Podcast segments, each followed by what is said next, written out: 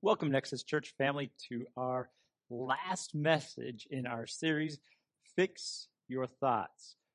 In this series, we've been examining Philippians 4 8, and I just want to begin by reading that verse for you one last time. Paul writes, Fix your thoughts. In other words, dwell on, or meditate on, or think about things that are true honorable, right, pure, lovely, admirable. If anything is excellent or worthy of praise, think about these things or dwell on these things. Focus on these things. Now in this series, we have began the whole process by looking at the verses leading up to Philippians 4 8 and examined that Paul in this writing was in prison. And he was in prison with many people who were supposed followers of Christ, people who were telling others about Jesus, just like himself, who had put him there in prison, in chains. Now, they had different motives. His was purely to glorify God, but yet he still praised God. And this part of the letter of Philippians was written as a response to two individuals who were at odds with one another these two individuals were at one time very important in spreading the message of Jesus alongside of Paul. But as we came to understand, something had happened, whether one did something that got the other angry or a disagreement happened of some kind. The reality was, is they were no longer in agreement. And Paul says to get them back on mission. And it began by focusing their attention back on where it needed to be back on Jesus. And so this whole series was birthed out of my time in, in kind of just reflection over the last three plus years where we've experienced a lot of turmoil in our world, not just here in America, but in our world where a lot of negativity has really dominated the day. And we've gotten off focus. In fact, in the church, we've had this mentality in the last few years of us versus the world. And the world tells us to do this, and we're like, that doesn't line up with God, so we're going to fight. We're going to take arms, and we're going to go do battle. Which is, in some responses, important to do. We need to take a stand for what's right. However, when we look at the life of Jesus and the life of Paul, they did not reflect that kind of response. Their response was to serve or to focus on others. And so in this passage, we've stepped back from all the things in this world that absolutely come flying at us nonstop every day through social media, through regular news media, uh, through work or through uh, our schools, our neighborhoods, our families. All these things continue to pour in on us. And we stopped in this series and we said, what is it that we are going to be dominated by? It doesn't matter what we face in this world. I want to tell you again for the fifth time in this series, we can live in abundance no matter what we face in life. Paul was in prison. Jesus was on a cross, but yet they didn't allow the world around them to determine their internal state. They could live with the reality of an abundant life no matter what their circumstances. And so through this series, we've looked at these attributes or these concepts that Paul tells us to fix our thoughts on. We began with what is truth. the very first one he says, what is truth? In this world, we have a lot of experts, but a lot, not a lot of people that we trust. And so what we want to do is we want to examine through God's word what is truth because God's word is really the only source of truth that we can be confident in at this time anyway. We can also be confident in what God speaks to us through prayer. And for the most part, through those who know us well and are followers of Christ themselves. So that is our truth. Then we focused on the next week on what is good. And we kind of combined the what is honorable, what is admirable, what is right, what is pure, and what is excellent all into one and said, really, these all are saying the same thing. We are to fix our thoughts on what is good. What is good? Whatever, obviously, reflects God is good. And so we can, again, look at this world and fix our thoughts on what is good. And then last week, kind of very similarly, we looked at what is lovely or what is beautiful. What, what is this full love look like? This fullness. Again, much like goodness, it can be found in the world around us through people, through nature, uh, through things we've created that reflect God's goodness. Anything that reflects God and His beauty can be dwelt upon. We can fix our thoughts on. And so all of that is leading up to today's finality, what I really was excited about. And it, I wish that you could be here in person because today is all about being praiseworthy, fixing our thoughts on what is praiseworthy. In our service, in our live service, we're going to be having a wonderful time of praising Jesus and giving him the glory. So today, even though you can't be a part of us, we can talk about what deserves our praise. What, what qualifies as being worthy of praise? Now, there's a lot of things in this world that can be worthy of our praise, right? Somebody who gives to a person in need is worthy of praise. As somebody who maybe fosters a, a kid or adopts kids, they deserve praise. They are worthy of it, right? Uh, people who continue to, to fight despite all the odds that are stacked against them, whether it's physical or social or whatever. They don't give up. They keep fighting for what is good. They are worthy of praise. And likewise, being a caring, loving person to maybe a difficult person at work or at school or in your family or in your neighborhood, all of those are really good examples of things that are worthy of praise. Right? The reality is, is that every person alive has a, a deep need.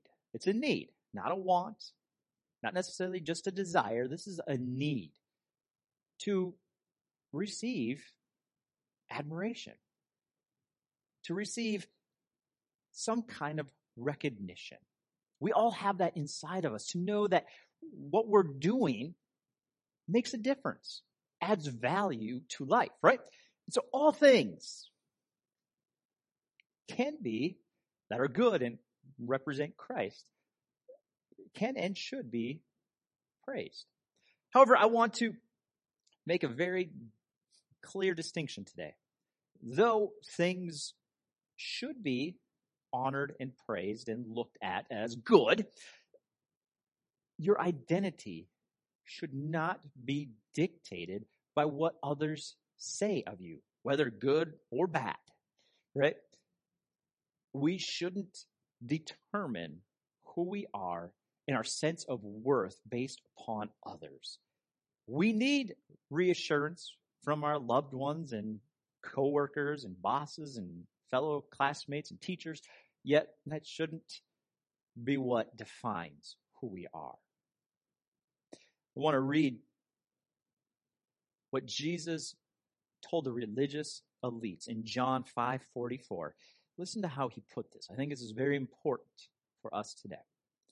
How can you believe since you accept the glory from one another, but don't seek the glory that comes from the only God?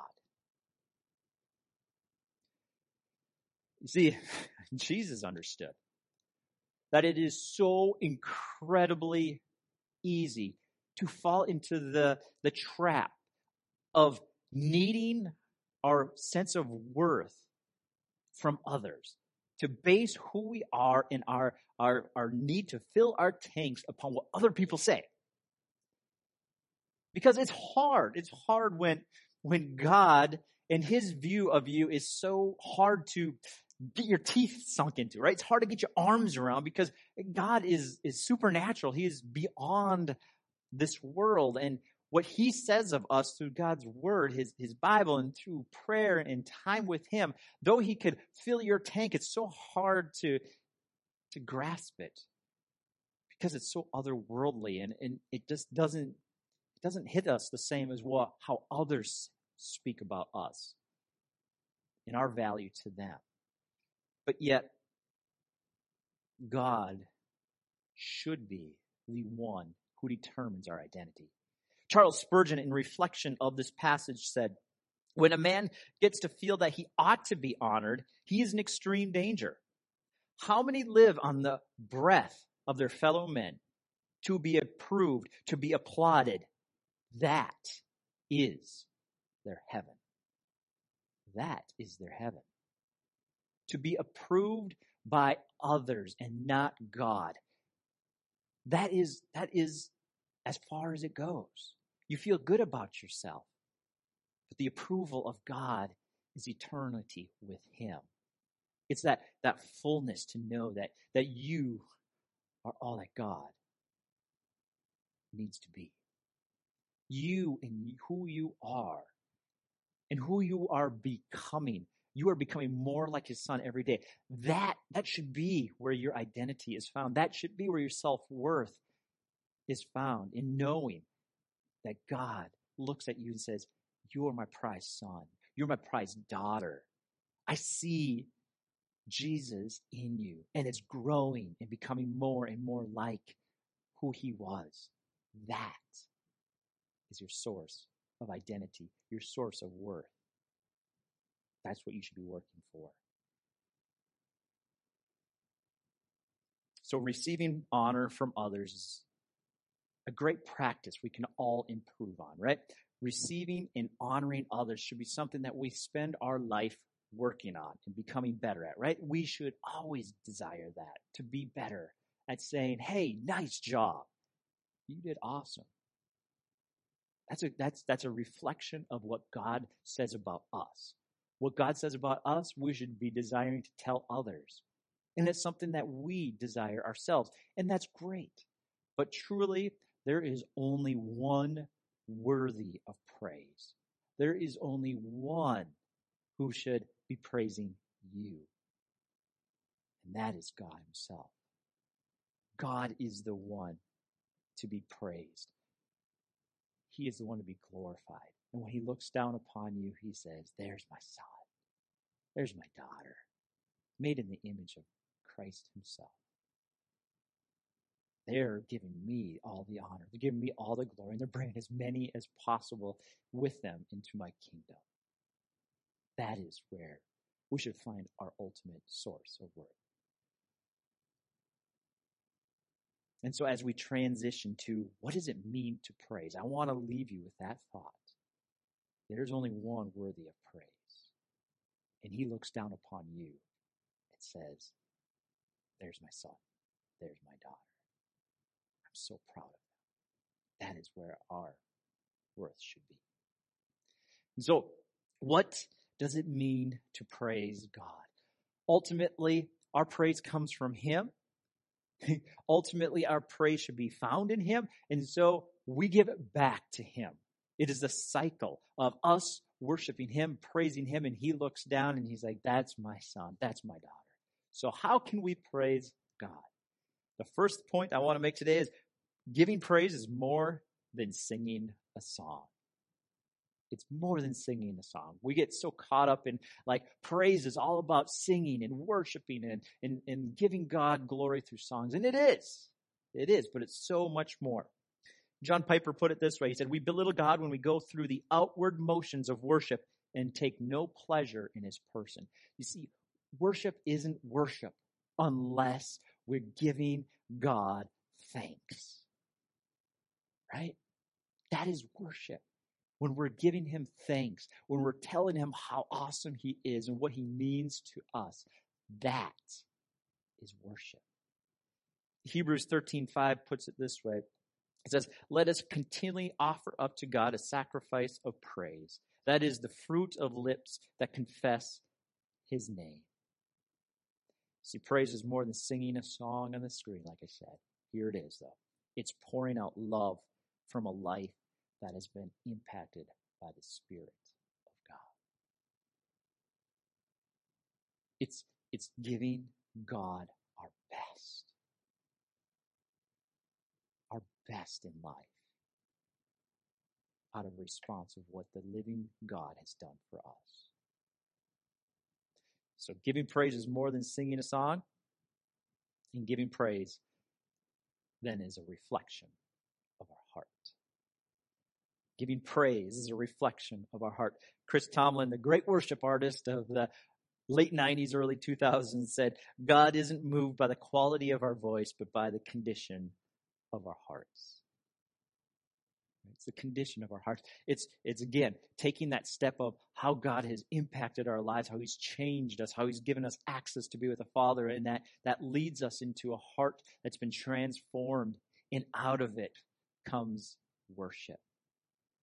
Paul said this in 1 Corinthians 6, 19 and 20. Your body is a temple of the Holy Spirit, right? When you, when you've given up your life to live for him, you say, you are my God. I believe that you died for me.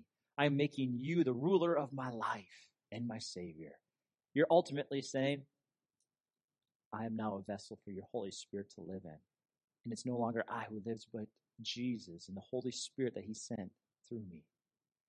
So Paul is saying, Your body is not your own. It's a temple of the Holy Spirit. You are not your own. You were bought at a price, so glorify God with your body. The heart. Worship, praise, it's a reflection of our hearts. And we know that a heart that's been greatly impacted, we know that a heart that's been transformed by the Holy Spirit, ultimately it affects not just our life, but our actions.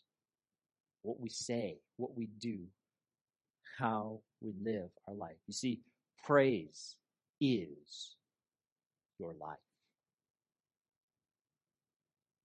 Praises your life.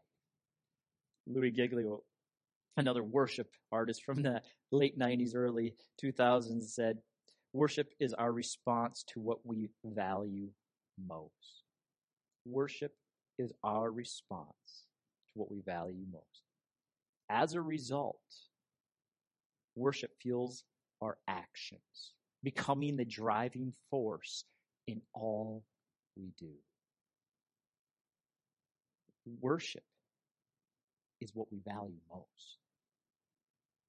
So the question well, that this leads us to then is what do you worship in your life? What do you praise through your life? A lot of times we like to say, whatever takes our time and whatever takes our money, that is where our priorities lie. Well, that's what we worship, right? What takes your time? What takes your money? Now, obviously, just hand God our money, right? And so what we give our time and our money towards reflects where our priorities are, what we worship. So, what do you worship? Do your thoughts reflect a love for Jesus or something else? If we were to fix our thoughts on what is worthy of praise, what's got your thoughts? What's got your actions, your heart, your time, your money? A.W. Tozer summarized it this way as we come to an end. I can safely say on the authority of all that is revealed in the Word of God that a man or woman on earth who is bored and turned off by worship is not ready for heaven. See, everything else that we worship truly isn't worship unless it's God, because there's only one who deserves the glory. There's only one who is worthy of praise, and that is God. Everything else is false worship. So if we're bored by true worship, and our attention goes off to other things that are not worthy of any worship. It's a dangerous thing. Today, as we close this series down of fixing our thoughts, I want to read to you kind of a picture of what heaven is going to be like. It comes from Psalm 148 and Psalm 150, very short chapters. Just listen. Friends, this is what heaven is going to be like. Hallelujah. Praise the Lord from the heavens.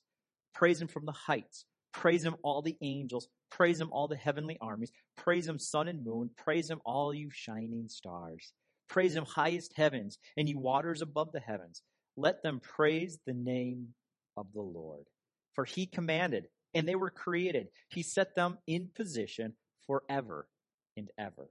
He gave an order that will never pass away. Praise the Lord from the earth, all sea monsters and ocean depths, lightning and hail, snow and cloud, stormy winds that executes his commands, mountains and all hills, fruit trees and all cedars, wild animals and all cattle, creatures that crawl and flying birds, kings of the earth and all peoples, princes and all judges of the earth, young men as well as young women, all old and young together. Let them praise the name of the Lord, for his name alone is exalted. His majesty covers the heavens and the earth. He has raised up a horn for his people, resulting in praise to all his faithful ones, to the Israelites, the people close to him. Hallelujah. Then verse 1 or chapter 150. Hallelujah. Praise God in his sanctuary. Praise him in his mighty expanse. Praise him for his powerful acts. Praise him for his abundant greatness. Praise him with trumpet blast. Praise him with harp and lyre. Praise him with tambourine and dance. Praise him with strings and flute. Praise him with resounding cymbals. Praise him with clashing cymbals. Let everything that breathes praise the Lord. That is heaven. That is heaven.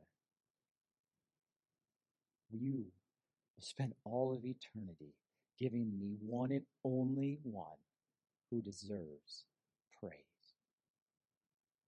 Are you ready? Fix your thoughts on what is true. Fix your thoughts on what is noble or honorable. Fix your thoughts on what is right, what is pure, what is lovely, what is admirable, what is excellent and what is worthy of praise.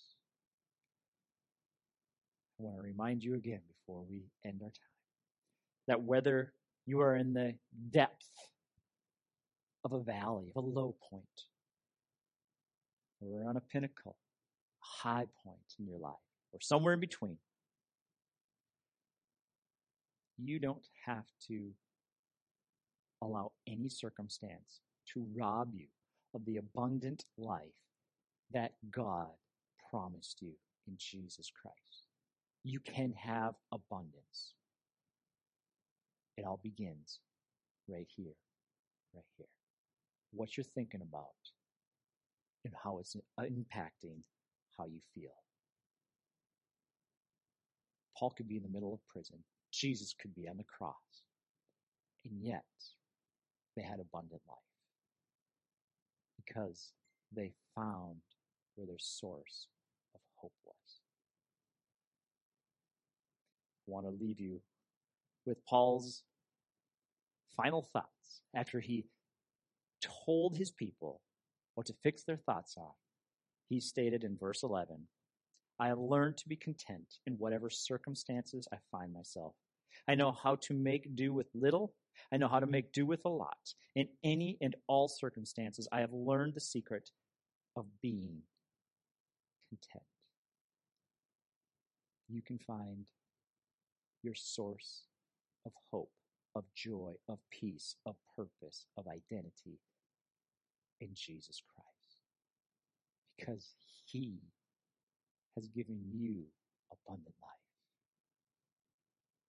Father, I pray for every person listening that they can truly get their mind off of all the things around them that want to rob them of this joy the comparison game that so comes into our hearts and minds so often.